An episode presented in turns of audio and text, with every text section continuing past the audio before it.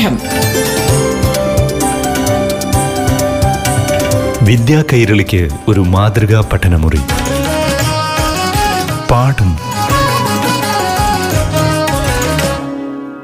നമസ്കാരം. പാഠം radio class മുറിയിലേക്ക് കൂട്ടുകാർക്ക് ഏവർക്കും സ്വാഗതം. ഇപ്പോൾ അഞ്ചാം തലത്തിലെ സോഷ്യൽ സയൻസ് ക്ലാസ് കേൾക്കാം. ക്ലാസ് അവതരിപ്പിക്കുന്നത് അധ്യാപികയായ ഷീജ ബീഗം. നമസ്കാരം. അഞ്ചാം സ്റ്റാൻഡേർഡിലെ എല്ലാ കൂട്ടുകാർക്കും പാഠം റേഡിയോ ക്ലാസ്സിലേക്ക് സ്വാഗതം. സാമൂഹ്യശാസ്ത്ര വിഷയത്തിൽ ഇന്ന് നമ്മൾ പുതിയ ഒരു അധ്യായമാണ് പരിചയപ്പെടാൻ പോകുന്നത്. വൻകരകളും സമുദ്രങ്ങളും എന്ന ആറാമത്തെ യൂണിറ്റിലേക്ക് പോകാം നമുക്ക്. എന്താണ് വൻകരകൾ? എന്താണ് സമുദ്രം? എന്നൊക്കെ നിങ്ങൾക്ക് അറിയണ്ടേ നിങ്ങൾ എല്ലാവരും ഗ്ലോബും ഭൂപടവും ഒക്കെ കണ്ടിട്ടുണ്ടല്ലേ? ഇവയിൽ ഏതെല്ലാം നിറങ്ങളാണ് ഉപയോഗിച്ചിരിക്കുന്നത്? അതിൽ ഏറ്റവും കൂടുതൽ ഉപയോഗിച്ചിരിക്കുന്ന നിറം ഏതാണ്? ഇതൊക്കെ നിങ്ങൾ ശ്രദ്ധിച്ചിട്ടുണ്ടോ? കൂടുതലായി ഉപയോഗിച്ചിരിക്കുന്ന നീല നിറമാണ്. അപ്പോൾ ഇങ്ങനെ നിറങ്ങൾ ഉപയോഗിക്കുന്നത് അന്താരാഷ്ട്ര തലത്തിൽ അംഗീകരിച്ചിട്ടുള്ള ചില നിറങ്ങൾ മാത്രമാണ് ഗ്ലോബിലും ഭൂപടത്തിലും ഒക്കെ ഉപയോഗിക്കുന്നത്. ഭൂമിയുടെ പ്രത്യേകതകൾ സൂചിപ്പിക്കാൻ വേണ്ടി. അപ്പൊ നീല നിറം ജലാശയങ്ങളെ സൂചിപ്പിക്കാനാണ് ഉപയോഗിക്കുന്നത്. ജലാശയങ്ങളെ സൂചിപ്പിക്കാൻ അംഗീകരിച്ചിട്ടുള്ള നിറമാണ് നീല. അപ്പോൾ എന്തുകൊണ്ടായിരിക്കും ഗ്ലോബിലും ഭൂപടത്തിലും കൂടുതൽ ഭാഗത്ത് നീല നിറം ഉപയോഗിച്ചിരിക്കുന്നത്? കൂടുതൽ ഭാഗവും ജലാശയങ്ങളാണ്. ഭൂമിയുടെ ഉപരിതലത്തിന്റെ കൂടുതൽ ഭാഗവും ജലാശയങ്ങളാണ്. ഒന്നു ചേർന്ന് കിടക്കുന്ന ഈ ജലാശയങ്ങളെ പറയുന്ന പേരാണ് സമുദ്രങ്ങൾ അഥവാ ഓഷൻസ്. നീല നിറം കൂടാതെ മറ്റു നിറങ്ങൾ നിങ്ങൾക്ക് അതിൽ കാണാൻ കഴിയും. ആ നീല നിറം ഒഴിച്ചുള്ള മറ്റു ഭാഗങ്ങളാണ് കരഭാഗങ്ങൾ. ഇപ്പൊ സമുദ്രങ്ങൾക്കിടയിൽ കാണപ്പെടുന്ന ഇത്തരം അതിവിസ്തൃതമായ കരഭാഗങ്ങളെയാണ് വൻകരകൾ എന്ന് വിളിക്കുന്നത്. വൻകരകൾ അഥവാ കോണ്ടിനൻസ് വൻകരകൾക്ക് മറ്റൊരു പേരുമുണ്ട് ഭൂഖണ്ഡങ്ങൾ എന്നും അറിയപ്പെടുന്നുണ്ട്. അപ്പൊ സമ്പത്തിന് വേണ്ടിയും പുതിയ പുതിയ നാടുകൾ തേടിയും സുഗന്ധവ്യഞ്ജനങ്ങൾ തേടിയും ഒക്കെ ധാരാളം സഞ്ചാരികൾ ലോകം ചുറ്റി സഞ്ചരിച്ചിട്ടുണ്ടെന്ന് നിങ്ങൾ കേട്ടിട്ടുണ്ടല്ലേ? ഇവർക്ക് ഈ കരയിലൂടെ മാത്രം സഞ്ചരിച്ച് ലോകം ചുറ്റാൻ കഴിയുമോ? അതിന് കഴിയില്ല. കാരണം എന്ത്? വൻകരകൾ വേറിട്ട് കിടക്കുകയാണ്. നിങ്ങൾക്ക് ആ ഗ്ലോബ് നിരീക്ഷിച്ചു കഴിഞ്ഞാൽ മനസ്സിലാകും. വൻകരകൾക്കിടയിൽ സമുദ്രങ്ങൾ ജലാശയങ്ങളുണ്ട്. അതുകൊണ്ട് വൻകരയിലൂടെ മാത്രം സഞ്ചരിച്ച് ലോകം ചുറ്റാൻ കഴിയില്ല. എന്നാൽ സമുദ്രത്തിലൂടെ മാത്രം സഞ്ചരിച്ച് ലോകം ചുറ്റി വരാൻ കഴിയും. എന്തായിരിക്കും കാരണം? സമുദ്രങ്ങൾ എന്ന് പറയുന്നത് ഒന്നു ചേർന്ന് കിടക്കുന്ന ജലാശയങ്ങളാണ്. ഇനി നമുക്ക് ഈ വൻകരകളുടെയും സമുദ്രങ്ങളുടെയും പേരുകളും അവയുടെ പ്രത്യേകതകളും ഒക്കെ മനസ്സിലാക്കിയാലോ? നമ്മുടെ ഭൂഗോളത്തിൽ ആകെ ഏഴ് വൻകരകളും അഞ്ച് സമുദ്രങ്ങളുമാണ് ഉള്ളത് ഈ ഏഴ് വൻകരകളുടെയും സമുദ്രങ്ങളുടെയും പേര് വലുപ്പക്രമത്തിൽ നമുക്ക് മനസ്സിലാക്കാം. വൻകരകളിൽ ഒന്നാം സ്ഥാനം ഏഷ്യയ്ക്കാണ് വലുപ്പത്തിൽ. ആകെ ഏഴ് വൻകരകളല്ലേ ഉള്ളത്? അതിൽ ഏറ്റവും വലിയ വൻകര ഏഷ്യയാണ്. രണ്ടാം സ്ഥാനത്ത് നിൽക്കുന്നത് ആഫ്രിക്ക. മൂന്നാം സ്ഥാനത്ത് നിൽക്കുന്നത് വടക്കേ അമേരിക്കയും അതിന്റെ തൊട്ടടുത്ത സ്ഥാനം തെക്കേ അമേരിക്ക അത് കഴിഞ്ഞ് അന്റാർട്ടിക്ക വലിപ്പത്തിൽ ആറാമത് നിൽക്കുന്ന യൂറോപ്പ് ഏഴാം സ്ഥാനത്ത് നിൽക്കുന്നത് ആസ്ട്രേലിയയുമാണ്. അതായത് ഏറ്റവും ചെറിയ വൻകരയാണ് ആസ്ട്രേലിയ. ഏറ്റവും വലിയ വൻകര ഏതാണ്? ഏഷ്യയാണ്. ഏറ്റവും ചെറിയ വൻകര ആസ്ട്രേലിയയും ആണ്. അപ്പൊ ഇനി നമുക്ക് അടുത്ത സമുദ്രങ്ങൾ ഏതാണെന്ന് അറിയാം. ആകെ അഞ്ച് സമുദ്രങ്ങളാണ് ഉള്ളത് അത് വലിപ്പക്രമത്തിൽ മനസ്സിലാക്കാം. ഏറ്റവും വലുത് പസഫിക് സമുദ്രമാണ്. രണ്ടാം സ്ഥാനം അറ്റ്ലാന്റിക് സമുദ്രം. മൂന്നാമത് ഇന്ത്യൻ മഹാസമുദ്രവും. നാലാമത് അന്റാർട്ടിക് സമുദ്രവും. അഞ്ചാമത് ആർട്ടിക് സമുദ്രവുമാണ്. അപ്പൊ ഏറ്റവും വലിയ സമുദ്രം പസഫിക് സമുദ്രവും. ഏറ്റവും ചെറിയ സമുദ്രം ആർട്ടിക് സമുദ്രവുമാണ്. വൻകരകളും സമുദ്രങ്ങളും ഒക്കെ വലിപ്പക്രമത്തിൽ പറയാൻ നിങ്ങൾക്ക് ഇനി കഴിയില്ലേ? വൻകരകൾ ഏതൊക്കെയാണ്? ഏഷ്യ ആഫ്രിക്ക വടക്കേ അമേരിക്ക തെക്കേ അമേരിക്ക അന്റാർട്ടിക്ക യൂറോപ്പ് ഓസ്ട്രേലിയ. സമുദ്രങ്ങൾ ഏതൊക്കെയാണ്? പസഫിക് സമുദ്രം അറ്റ്ലാന്റിക് സമുദ്രം ഇന്ത്യൻ മഹാസമുദ്രം അന്റാർട്ടിക് സമുദ്രം ആർട്ടിക് സമുദ്രം. ഇനി നമുക്ക് ഓരോ വൻകരകളുടെയും പ്രത്യേകതകൾ കൂടി മനസ്സിലാക്കാം. അതിൽ ആദ്യം നമ്മൾ പരിചയപ്പെടാൻ പോകുന്നത് ഏറ്റവും വലിയ വൻകരയായ ഏഷ്യയുടെ പ്രത്യേകതകളാണ്. അപ്പോൾ നമുക്ക് ഏറ്റവും വലിയ വൻകരയായ ഏഷ്യയുടെ പ്രത്യേകതകൾ തന്നെ ആദ്യം മനസ്സിലാക്കാം. നമ്മുടെ രാജ്യമായ ഇന്ത്യ സ്ഥിതി ചെയ്യുന്നതും ഈ ഏഷ്യ വൻകരയിലാണ്. നിങ്ങൾക്കറിയാമല്ലോ അല്ലേ അത്? നമ്മൾ ഏഷ്യക്കാരാണ്. നാൽപ്പത്തിയേഴ് രാജ്യങ്ങൾ ഉൾപ്പെടുന്ന ഏഷ്യയാണ് വലിപ്പത്തിലും ജനസംഖ്യയിലും ഒന്നാമത് നിൽക്കുന്ന വൻകര. ഇനി ഏഷ്യയുടെ സ്ഥാനം നമുക്ക് നോക്കാം. കിഴക്ക് പസഫിക് സമുദ്രത്തിനും തെക്ക് ഇന്ത്യൻ മഹാസമുദ്രത്തിനും വടക്ക് ആർട്ടിക് സമുദ്രത്തിനും ഇടയിലാണ് ഏഷ്യ സ്ഥിതി ചെയ്യുന്നത്. അതുപോലെ ഇന്ത്യൻ മഹാസമുദ്രത്തിന് വടക്കായി കാണുന്ന വൻകര ഏതെന്ന് ചോദിച്ചാൽ ഏത് വൻകരയാണ്? ഏഷ്യയാണ്. ഇവിടുത്തെ ഏറ്റവും വലിയ രാജ്യം അതായത് ഏഷ്യ വൻകരയിലെ ഏറ്റവും വലിയ രാജ്യം ചൈനയാണ്. ജനസംഖ്യയിലും ഒന്നാം സ്ഥാനത്ത് നിൽക്കുന്നത് ചൈനയാണ്. ഏഷ്യയിലെ ഏറ്റവും ചെറിയ രാജ്യമാണ് മാലിദ്വീപ്. നമ്മുടെ ഈ വൻകരയിലെ ദ്വീപുകൾ ഉപദ്വീപുകൾ സമതലങ്ങൾ കൊടുമുടികൾ മരുഭൂമികൾ അഗ്നിപർവതങ്ങൾ തുടങ്ങി ഭൂമിയിലെ എല്ലാ ഭൂരൂപങ്ങളും ഇവിടെയുണ്ട്. അതുപോലെ ലോകത്തിലെ ഏറ്റവും വലിയ പർവതനിര ഏതാണ്? ഹിമാലയ പർവതമാണ് അല്ലേ ഇത് സ്ഥിതി ചെയ്യുന്നതും ഏഷ്യയിലാണ്. ഏഷ്യയിൽ ഇന്ത്യയ്ക്ക് വടക്കായി സ്ഥിതി ചെയ്യുന്ന പർവതമാണ് ഹിമാലയ പർവതം. ലോകത്തിലെ ഏറ്റവും ഉയരമുള്ള കൊടുമുടി ഏതാണ്? മൗണ്ട് എവറസ്റ്റ് ആണ്. ഇങ്ങനെ മൗണ്ട് എവറസ്റ്റ് ഉൾപ്പെടെ നിരവധി കൊടുമുടികൾ ഉൾക്കൊള്ളുന്നതാണ് ഹിമാലയ പർവതനിര. ഹിമാലയം എന്ന പേര് വന്നത് എങ്ങനെയെന്ന് നിങ്ങൾക്കറിയാമോ? ഹിമം എന്ന് പറഞ്ഞാൽ മഞ്ഞ് എന്നാണ് അർത്ഥം. അപ്പൊ ഈ ഹിമാലയ പർവതനിരകൾ സ്ഥിരമായി മഞ്ഞ് മൂടിക്കിടക്കുന്നത് കൊണ്ടാണ് ഹിമാലയം എന്ന പേര് വന്നത്. അതുപോലെ ഏഷ്യയിലെ ഏറ്റവും വലിയ മരുഭൂമിയാണ് ഗോപി മരുഭൂമി. നമ്മുടെ രാജ്യത്ത് ഒരു മരുഭൂമിയുടെ പേര് നിങ്ങൾ കേട്ടിട്ടില്ലേ? ഏതാണത്? ധാർ മരുഭൂമി രാജസ്ഥാനിലെ അല്ലേ? അതുപോലെ Saudi Arabia U A E Kuwait തുടങ്ങിയ രാജ്യങ്ങളെല്ലാം ഏഷ്യ വൻകരയിലാണുള്ളത്. പിന്നെ നെല്ല് ഗോതമ്പ് ചോളം തുടങ്ങിയ വിവിധ വിളകൾ കൃഷി ചെയ്യുന്ന ഏഷ്യ വൻകരയിൽ ധാരാളം മഴ ലഭിക്കുന്ന പ്രദേശങ്ങളും മഴ തീരെ കുറവായ പ്രദേശങ്ങളും അതുപോലെ വർഷം മുഴുവൻ മഞ്ഞ് മൂടിക്കിടക്കുന്ന പ്രദേശങ്ങളും ഒക്കെ ഉണ്ട്. പിന്നെ ഭയങ്കരമായ ചൂട് അനുഭവപ്പെടുന്ന പ്രദേശങ്ങളും മിതമായ ചൂടും തണുപ്പുമുള്ള പ്രദേശങ്ങളും ഒക്കെയുള്ള വൈവിധ്യമാർന്ന ഇത്തരം കാലാവസ്ഥകളുള്ള ഒരു വൻകരയാണ് ഏഷ്യ വൻകര. ലോകത്തെ ഏറ്റവും കൂടുതൽ നെല്ല് ഉൽപ്പാദിപ്പിക്കുന്നത് ഏഷ്യയിലാണ്. ഇനി നമുക്ക് ഏഷ്യയോട് ചേർന്ന് കിടക്കുന്ന വൻകരകൾ ഏതൊക്കെയാണെന്ന് നോക്കാം. യൂറോപ്പ് ആഫ്രിക്ക വടക്കേ അമേരിക്ക എന്നിവയാണ് ഏഷ്യയോട് ചേർന്ന് കിടക്കുന്ന വൻകരകൾ. ഏഷ്യയും യൂറോപ്പും ഒന്ന് ചേർന്ന് സ്ഥിതി ചെയ്യുന്നതായിട്ട് നമുക്ക് ഭൂപടം നിരീക്ഷിക്കുമ്പോൾ കാണാൻ കഴിയും. എന്നാൽ ഈ ഏഷ്യയും യൂറോപ്പിനെയും വേർതിരിക്കുന്നത് ഒരു പർവതനിരയാണ്. ആ പർവതനിരയുടെ പേര് യുറാൽ എന്നാണ്. അപ്പം യുറാൽ പർവതനിരയാണ് ഏഷ്യയും യൂറോപ്പിനെയും വേർതിരിച്ചു നിർത്തുന്നത്. ഏഷ്യയും യൂറോപ്പിനെയും ചേർത്ത് യൂറേഷ്യ എന്ന് വിശേഷിപ്പിക്കാറുണ്ട്. ഇങ്ങനെ ചേർന്ന് കിടക്കുന്നത് കൊണ്ട് അതുപോലെ ഏഷ്യയോട് ചേർന്ന് കിടക്കുന്ന മറ്റൊരു വൻകരയാണ് വലിപ്പത്തിൽ രണ്ടാം സ്ഥാനത്ത് നിൽക്കുന്ന ആഫ്രിക്ക. ഏഷ്യയുടെയും ആഫ്രിക്കയുടെയും ഇടയിലുള്ള ഇടുങ്ങിയ കരഭാഗമാണ് സൂയസ് കരയിടുക്ക് എന്നറിയപ്പെടുന്നത്. ഈ സൂയസ് കരയിടുക്കിന് കുറുകെ മനുഷ്യനിർമ്മിതമായ ഒരു കനാലുണ്ട്. അതിന്റെ പേര് സൂയസ് കനാൽ എന്നാണ്. ഈ സൂയസ് കനാലാണ് ഏഷ്യയെ ആഫ്രിക്കയിൽ നിന്നും വേർതിരിച്ചു നിർത്തുന്നത്. ഇപ്പൊ ഏഷ്യയും യൂറോപ്പിനെയും വേർതിരിക്കുന്നത് യുറാൽ പർവതനിരയും ഏഷ്യയും ആഫ്രിക്കയും തമ്മിൽ വേർതിരിച്ച് നിർത്തുന്നത് സൂയസ് കനാലുമാണ്. ഇനി ഏഷ്യയോട് ചേർന്ന് കിടക്കുന്ന മറ്റൊരു വൻകര ഏതാണ്? വടക്കേ അമേരിക്കയാണല്ലേ ഈ ഏഷ്യയും വടക്കേ അമേരിക്കയും തമ്മിൽ വേർതിരിക്കുന്നത് ഇടുങ്ങിയ ഒരു സമുദ്രഭാഗമാണ്. ആ സമുദ്രഭാഗത്തിന്റെ പേരാണ് ബെറിങ് കടലിടുക്ക് അപ്പോൾ ഏഷ്യയോട് ചേർന്ന് കിടക്കുന്ന വൻകരകളെ വേർതിരിക്കുന്നത് എന്താണെന്ന് നിങ്ങൾക്ക് മനസ്സിലായല്ലോ? ഏഷ്യയുടെ അടുത്ത് സ്ഥിതി ചെയ്യുന്ന വൻകരകളാണ് ആഫ്രിക്ക യൂറോപ്പ് വടക്കേ അമേരിക്ക എന്നിവ. ഏഷ്യയെ യൂറോപ്പിൽ നിന്ന് വേർതിരിക്കുന്നത് യുറാൽ പർവതനിരയാണ് അതുപോലെ ഏഷ്യയും ആഫ്രിക്കയും തമ്മിൽ വേർതിരിക്കുന്നത് സൂയസ് കനാലാണ്. ഏഷ്യയും വടക്കേ അമേരിക്കയും തമ്മിൽ വേർതിരിക്കുന്നതോ ബെറിങ് കടലിടുക്കുമാണ്. അപ്പം വൻകരകൾ ഇങ്ങനെ വേർതിരിഞ്ഞ് സ്ഥിതി ചെയ്യുന്നത് കൊണ്ടാണ് കരയിലൂടെ മാത്രം ലോകം ചുറ്റി സഞ്ചരിക്കാൻ കഴിയാത്തതെന്ന് നിങ്ങൾക്ക് മനസ്സിലായില്ലേ? അപ്പോൾ ഭൂഗോളത്തിലെ വൻകരകളിൽ ഏഴ് വൻകരകളിൽ ആദ്യത്തെ വൻകരയായ ഏഷ്യയുടെ പ്രത്യേകതകൾ നമ്മൾ ഇന്നത്തെ ക്ലാസ്സിലൂടെ മനസ്സിലാക്കി. അതുപോലെ ഏഴ് വൻകരകളുടെയും അഞ്ച് സമുദ്രങ്ങളുടെയും പേരുകൾ വലിപ്പക്രമത്തിൽ എല്ലാവരും മനസ്സിലാക്കിയല്ലോ. ഇനി നമുക്ക് അടുത്ത പാഠം റേഡിയോ ക്ലാസ്സിലൂടെ അടുത്ത വൻകരകളുടെയും സമുദ്രങ്ങളുടെയും ഒക്കെ പ്രത്യേകതകൾ മനസ്സിലാക്കാം. നന്ദി നമസ്കാരം. പാഠം.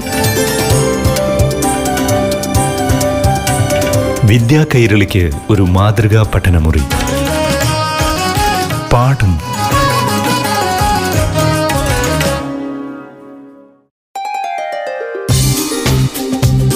പാഠം. വിദ്യാ കൈരളിക്ക് ഒരു മാതൃകാ പഠനമുറി. പാഠം. നമസ്കാരം പ്രിയ കൂട്ടുകാരെ. പാഠം റേഡിയോ ക്ലാസ് മുറിയിലേക്ക് ഏവർക്കും ഹൃദ്യമായ സ്വാഗതം. ഇനി കേരള പാഠ്യപദ്ധതിയിലെ ആറാം സ്റ്റാൻഡേർഡിലെ സോഷ്യൽ സയൻസ് ക്ലാസ് കേൾക്കാം. അവതരിപ്പിക്കുന്നത് അധ്യാപികയായ ഷീജ ബീഗം. നമസ്കാരം. ആറാം സ്റ്റാൻഡേർഡിലെ എല്ലാ പ്രിയ കൂട്ടുകാർക്കും ഇന്നത്തെ പാഠം റേഡിയോ ക്ലാസ്സിലേക്ക് സ്വാഗതം. സാമൂഹ്യശാസ്ത്രത്തിൽ ഭൂമി കഥയും കാര്യവും എന്ന അഞ്ചാമത്തെ യൂണിറ്റിൽ നിന്ന് ധാരാളം കാര്യങ്ങൾ കഴിഞ്ഞ ക്ലാസ്സുകളിലൂടെ മനസ്സിലാക്കിയിരുന്നു. എന്തൊക്കെയാണ് നിങ്ങൾ അറിഞ്ഞത്? ഭൂമിയുടെ ആകൃതിയെക്കുറിച്ചും അതുപോലെ ഭൂമിയുടെ ആകൃതിയെക്കുറിച്ചുള്ള വ്യത്യസ്ത ധാരണകളും ബോധ്യപ്പെട്ടു. കൂടാതെ ഭൂമിയിലെ ഓരോ പ്രദേശത്തിന്റെയും കൃത്യമായ സ്ഥാനം കണ്ടെത്താൻ സഹായിക്കുന്ന ചില സാങ്കല്പിക രേഖകളെയും പരിചയപ്പെട്ടു. ഏതൊക്കെയായിരുന്നു ആ സാങ്കല്പിക രേഖകൾ? അക്ഷാംശ രേഖകളും രേഖാംശ രേഖകളും ഗ്ലോബിലും ഭൂപടത്തിലുമൊക്കെ നിരീക്ഷിക്കുമ്പോൾ ഇത്തരം രേഖകൾ നിങ്ങൾക്ക് മനസ്സിലാക്കാൻ കഴിയും. തുടർന്ന് പ്രധാനപ്പെട്ട അക്ഷാംശ രേഖകൾ ഏതൊക്കെയാണെന്ന് അറിഞ്ഞു. ഏതൊക്കെയാണ് പ്രധാനപ്പെട്ട അക്ഷാംശ രേഖകൾ ഏറ്റവും വലിയ അക്ഷാംശ രേഖ ഏതാണ്? ഭൂമധ്യരേഖയാണ് അല്ലേ പൂജ്യം ഡിഗ്രി അളവിൽ രേഖപ്പെടുത്തിയ അക്ഷാംശ രേഖയാണ് ഭൂമധ്യരേഖ. ഈ ഭൂമധ്യരേഖയാണ് ഭൂമിയെ വടക്ക് എന്നും തെക്ക് എന്നും രണ്ട് അർത്ഥഗോളങ്ങളായി അതായത് ഉത്തരാർത്ഥഗോളം എന്നും ദക്ഷിണാർത്ഥഗോളം എന്നും വിഭജിക്കുന്നത്. ഭൂമധ്യരേഖയ്ക്ക് സമാന്തരമായി വൃത്താകൃതിയിലാണ് മറ്റ് അക്ഷാംശ രേഖകളും രേഖപ്പെടുത്തുന്നത്. അങ്ങനെ രേഖപ്പെടുത്തിയ ചില പ്രധാനപ്പെട്ട അക്ഷാംശ രേഖകളും പരിചയപ്പെട്ടു. ഇരുപത്തിമൂന്നര ഡിഗ്രി വടക്ക് കാണപ്പെടുന്ന അക്ഷാംശ രേഖയായ ഉത്തരായന രേഖ ട്രോപ്പിക് ഓഫ് ക്യാൻസർ അതുപോലെ ഇരുപത്തിമൂന്നര ഡിഗ്രി തെക്ക് രേഖപ്പെടുത്തിയിരിക്കുന്ന അക്ഷാംശ രേഖയാണ് ദക്ഷിണായന രേഖ ട്രോപ്പിക് ഓഫ് കാപ്രിക്കോൺ എന്നറിയപ്പെടുന്നത്. അതുകൂടാതെയുള്ള പ്രധാനപ്പെട്ട അക്ഷാംശ രേഖയാണ് അറുപത്തിയാറര ഡിഗ്രി വടക്ക് ആർട്ടിക് വൃത്തം. അറുപത്തിയാറര ഡിഗ്രി തെക്ക് അന്റാർട്ടിക് വൃത്തവും. പിന്നെ തൊണ്ണൂറ് ഡിഗ്രി വടക്കും തൊണ്ണൂറ് ഡിഗ്രി തെക്കും ആണ് ധ്രുവ പ്രദേശം അതിൽ തൊണ്ണൂറ് ഡിഗ്രി വടക്ക് ഉത്തര ധ്രുവവും നോർത്ത് പോളും. തൊണ്ണൂറ് ഡിഗ്രി തെക്ക് ദക്ഷിണ ധ്രുവം അഥവാ സൗത്ത് പോളുമാണ്. ഈ ധ്രുവങ്ങളെ അതായത് ഉത്തര ധ്രുവത്തെയും ദക്ഷിണ ധ്രുവത്തെയും ബന്ധിപ്പിച്ചുകൊണ്ട് കടന്നു പോകുന്ന സാങ്കല്പിക രേഖകളെയാണ് രേഖാംശ രേഖകൾ എന്നറിയപ്പെടുന്നത്. ഇന്ന് നമുക്ക് രേഖാംശ രേഖകളും പരിചയപ്പെടാം. ഒരു ഗ്ലോബിൽ നെടുകെ കാണുന്ന വരകളാണ് രേഖാംശ രേഖകൾ. കഴിഞ്ഞ ഭാഗത്ത് അക്ഷാംശ രേഖയെക്കുറിച്ച് മനസ്സിലാക്കിയതുപോലെ ഒരു പന്തിനെ രണ്ടായി മുറിച്ചിട്ട് അതിൽ കൃത്യമായ അളവിൽ രേഖകൾ വരച്ച് യോജിപ്പിച്ചുകൊണ്ട് നമുക്ക് രേഖാംശ രേഖകളെയും പരിചയപ്പെടാം. നേരത്തെ അക്ഷാംശ രേഖകൾ വരച്ചിട്ടുള്ള പന്തിൽ തന്നെ അവയിൽ ഉത്തര ദക്ഷിണധ്രുവത്തെയും ദക്ഷിണ ധ്രുവത്തെയും ബന്ധിപ്പിച്ചുകൊണ്ട് ഒരു രേഖ വരയ്ക്കാം. ഇത് ഭൂമത്തിരേഖയുടെ രേഖയുടെ നെടുകയാണ് കടന്നു പോകുന്നത് അപ്പൊ ഇങ്ങനെ ഭൂമത്തിരേഖയ്ക്ക് നെടുകെ വരച്ച രേഖയെ പൂജ്യം ഡിഗ്രിയായി കണക്കാക്കണം. ഈ രേഖയിൽ നിന്നുമാണ് ഇടത്തോട്ടും വലത്തോട്ടും പ്രൊട്രാക്ടർ ഉപയോഗിച്ച് പതിനഞ്ച് ഡിഗ്രി അകലത്തിൽ കോണീയ അളവുകൾ രേഖപ്പെടുത്തിയതിന് ശേഷം ഈ കോണീയ അളവുകളെ ബന്ധിപ്പിച്ചുകൊണ്ട് വരകൾ ധ്രുവവുമായി ബന്ധിപ്പിക്കണം. ഇങ്ങനെ വരയ്ക്കുന്ന രേഖകളെയാണ് രേഖാംശ രേഖകളെന്ന് പറയുന്നത്. രേഖാംശ രേഖകൾ കടന്നു പോകുന്നത് അക്ഷാംശങ്ങൾക്ക് ലംബമായാണ്. അതുപോലെ നമ്മൾ പഠിച്ചു പൂജ്യം ഡിഗ്രി അക്ഷാംശ രേഖയാണ് ഭൂമത്തി രേഖ എന്നല്ലേ? അതുപോലെ ഭൂമത്തി രേഖയ്ക്ക് നെടുകെ വരച്ച രേഖയായ പൂജ്യം ഡിഗ്രി രേഖാംശ രേഖയെയാണ് മാനക രേഖാംശം എന്ന പേരിൽ അറിയപ്പെടുന്നത്. ഈ മാനക രേഖാംശത്തിനെ ഗ്രീനിച്ച് രേഖയെന്നും അറിയപ്പെടുന്നുണ്ട്. ഗ്രീനിച്ച് രേഖ എന്നറിയപ്പെടാൻ കാരണം ഇംഗ്ലണ്ടിലെ ഗ്രീനിച്ച് വാന നിരീക്ഷണശാല സ്ഥിതി ചെയ്യുന്ന സ്ഥലത്തു കൂടിയാണ് ഈ മാനക രേഖാംശം കടന്നു പോകുന്നത് അതുകൊണ്ടാണ് പൂജ്യം ഡിഗ്രി രേഖാംശ രേഖയെ ഗ്രീനിച്ച് രേഖ എന്നും അറിയപ്പെടുന്നത്. ഈ പൂജ്യം ഡിഗ്രി രേഖാംശ രേഖയായ ഗ്രീനിച്ച് രേഖയെ ആധാരമാക്കിയാണ് ആഗോള സമയനിർണയം നിശ്ചയിച്ചിരിക്കുന്നത്. ഈ പൂജ്യം ഡിഗ്രി മാനക രേഖാംശത്തിന് ഇരുവശവുമായി നൂറ്റി എൺപത് ഡിഗ്രി വീതം രേഖാംശങ്ങളും കാണപ്പെടുന്നുണ്ട്. ഇപ്പൊ ഗ്രീനിച്ച് രേഖയിൽ നിന്ന് നൂറ്റി എൺപത് ഡിഗ്രി കോണീയ അകലത്തിൽ വരയ്ക്കുന്ന രേഖാംശ രേഖകളെ അന്താരാഷ്ട്ര ദിനാങ്ക രേഖ അഥവാ ഇന്റർനാഷണൽ ഡേറ്റ് ലൈൻ എന്നാണ് അറിയപ്പെടുന്നത്. ഇപ്പൊ പൂജ്യം ഡിഗ്രി അക്ഷാംശ രേഖയായ ഭൂമധ്യ രേഖയാണ് ഭൂമിയെ വടക്ക് തെക്ക് അർത്ഥഗോളങ്ങളായി അഥവാ ഉത്തരാർദ്ധഗോളം എന്നും ദക്ഷിണാർദ്ധഗോളം എന്നും വിഭജിക്കുന്നതെന്ന് കഴിഞ്ഞ ക്ലാസ്സിൽ മനസ്സിലാക്കിയിരുന്നു. അതുപോലെ ഭൂമിയെ കിഴക്ക് പടിഞ്ഞാറ് ഭാഗങ്ങളായി കിഴക്ക് പടിഞ്ഞാറ് അർത്ഥഗോളങ്ങളായി വിഭജിക്കുന്നത് പൂജ്യം ഡിഗ്രി രേഖാംശവും നൂറ്റി എൺപത് ഡിഗ്രി രേഖാംശവുമാണ്. അതായത് ഭൂമിയെ പശ്ചിമാർത്ഥ ഗോളവും പൂർവാർത്ഥ ഗോളം എന്നിങ്ങനെ വിഭജിക്കുന്നത് ഈ പൂജ്യം ഡിഗ്രി നൂറ്റി എൺപത് ഡിഗ്രി രേഖാംശങ്ങളാണ്. ഇതിൽ പൂജ്യം ഡിഗ്രി രേഖാംശ രേഖ ഏത് പേരിലാണ് അറിയപ്പെടുന്നത്? മാനക രേഖാംശം അഥവാ ഗ്രീനിച്ച് രേഖ എന്ന് അറിയപ്പെടുന്നു. അതുപോലെ നൂറ്റി എൺപത് ഡിഗ്രി രേഖാംശ രേഖയാണ് അന്താരാഷ്ട്ര ദിനാങ്ക രേഖ അഥവാ ഇന്റർനാഷണൽ ഡേറ്റ് ലൈൻ. അക്ഷാംശ രേഖാംശ രേഖകളുടെ പ്രാധാന്യമാണ് നമ്മൾ ഈ ഭാഗത്തു നിന്ന് മനസ്സിലാക്കിയത് അല്ലേ അപ്പൊ ഇത്തരം രേഖകളുടെ അടിസ്ഥാനത്തിലാണ് ഭൂമിയിൽ ഒരു സ്ഥലത്തിന്റെ കൃത്യമായ സ്ഥാനം നിർണയിക്കുന്നതെന്നും നിങ്ങൾക്ക് മനസ്സിലായി. അപ്പൊ ലോക ഭൂപടമോ ഗ്ലോബോ ഒക്കെ ഉപയോഗിച്ചുകൊണ്ട് ഓരോ രാജ്യങ്ങളും ഏതൊക്കെ അക്ഷാംശ രേഖാംശ രേഖകൾക്കിടയിലാണെന്ന് കണ്ടെത്തി നിങ്ങൾക്ക് നോക്കാൻ കഴിയുമല്ലോ? ഇനി നമുക്ക് ഭൂമിയിൽ എങ്ങനെയാണ് രാവും പകലും ഉണ്ടാകുന്നതെന്ന് അറിഞ്ഞാലോ കൃത്യമായ ഇടവേളകളിൽ രാവും പകലും മാറി മാറി വരുന്നു എന്ന് നമുക്കറിയാം. എന്നാൽ എങ്ങനെയാണ് ഇത് സംഭവിക്കുന്നതെന്ന് കൂട്ടുകാർക്ക് അറിയാമോ നമുക്ക് പ്രകാശം തരുന്ന അതായത് ഭൂമിക്ക് പ്രകാശം തരുന്ന സ്രോതസ് ഏതാണ്? സൂര്യനാണ് അല്ലേ അപ്പൊ സൂര്യന് ചുറ്റും ഭൂമി വലം വെച്ചുകൊണ്ടിരിക്കുകയാണ്. അതോടൊപ്പം തന്നെ സ്വന്തം അച്ചുതണ്ടിൽ സ്വയം കറങ്ങുകയും ചെയ്യുന്നുണ്ട്.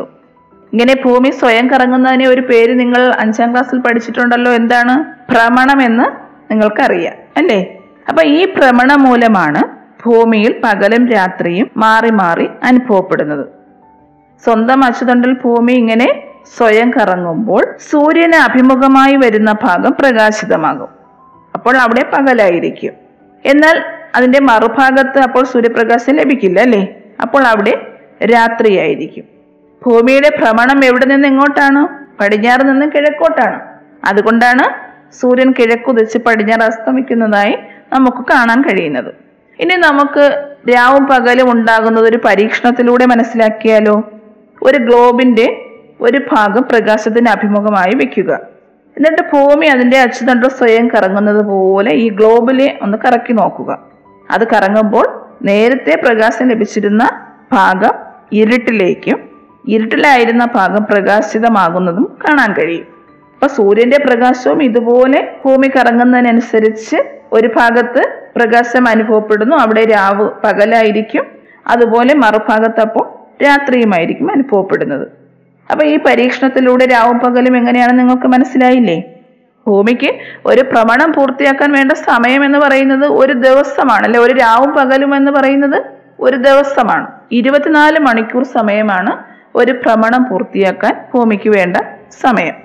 അപ്പോൾ ഇങ്ങനെ ഭ്രമണം ചെയ്യുന്നതോടൊപ്പം തന്നെ ഭൂമി സൂര്യനെ വലംബിക്കുകയും ചെയ്യുന്നുണ്ട് സ്വന്തം ഓർബിറ്റിലൂടെ ഭ്രമണപഥത്തിലൂടെ. അതിനെ പറയുന്ന പേരാണ് പരിക്രമണം. അപ്പോൾ ഒരു പരിക്രമണം പൂർത്തിയാക്കാൻ ഭൂമിക്ക് വേണ്ടുന്ന സമയം എന്ന് പറയുന്നത് ഒരു വർഷമാണ് സൂര്യനെ വലം വയ്ക്കാൻ എടുക്കുന്ന സമയം. കൃത്യമായി പറഞ്ഞാൽ മുന്നൂറ്റി അറുപത്തഞ്ച് കാൽ ദിവസമാണ് ഭൂമി ഒരു പരിക്രമണം പൂർത്തിയാക്കാൻ എടുക്കുന്നത്. അപ്പൊ ഇങ്ങനെ ഈ പരിക്രമണം കാരണമാണ് നമ്മുടെ ഭൂമിയിൽ വ്യത്യസ്ത കാലങ്ങൾ അഥവാ സീസൺസ് അനുഭവപ്പെടുന്നത്. മഴക്കാലവും വേനൽക്കാലവും മഞ്ഞുകാലവും ഒക്കെ മാറി മാറി വരില്ലേ ഭൂമിയിൽ. അപ്പോൾ അതിനുള്ള കാരണം പരിക്രമണമാണ്. ഭ്രമണം മൂലം രാവും പകലും അനുഭവപ്പെടും. പരിക്രമണം മൂലം വ്യത്യസ്ത കാലങ്ങൾ അഥവാ സീസൺസ് അനുഭവപ്പെടും. ഇന്ത്യയിൽ നിങ്ങൾ കേട്ടിട്ടുണ്ടായിരിക്കും വ്യത്യസ്തമായ കാലങ്ങൾ. വസന്തകാലം ഗ്രീഷ്മകാലം ശരത്കാലം ശിശിരകാലം ഹേമന്തകാലം എന്നൊക്കെ കേട്ടിട്ടില്ലേ? അപ്പോൾ അതിനുള്ള കാരണം ഭൂമിയിൽ ഇങ്ങനെ വിവിധ കാലങ്ങൾ അനുഭവപ്പെടാൻ കാരണം പരിക്രമണമാണ് അപ്പോൾ ഇനി നമുക്ക് അതിവർഷം എന്നാൽ എന്തെന്ന് മനസ്സിലാക്കാം. നമുക്ക് ഒരു വർഷത്തിന് മുന്നൂറ്റി അറുപത്തഞ്ച് ദിവസങ്ങളാണുള്ളത്. ഒരു പരിക്രമണം പൂർത്തിയാക്കാൻ വേണ്ടുന്ന സമയം എന്ന് പറയുന്നത് മുന്നൂറ്റി അറുപത്തഞ്ചേ കാൽ ദിവസമാണ്. സൂര്യനെ ഭൂമി ബലം വെച്ച് വരാൻ പൂർത്തിയാക്കാൻ എടുക്കുന്ന സമയം മുന്നൂറ്റി അറുപത്തഞ്ചേ കാൽ ദിവസമാണ്. അപ്പോൾ ബാക്കിയുള്ള ഈ കാൽ ദിവസം അതായത് ഒരു വർഷത്തിൽ മുന്നൂറ്റി അറുപത്തഞ്ച് ദിവസമാണുള്ളത്.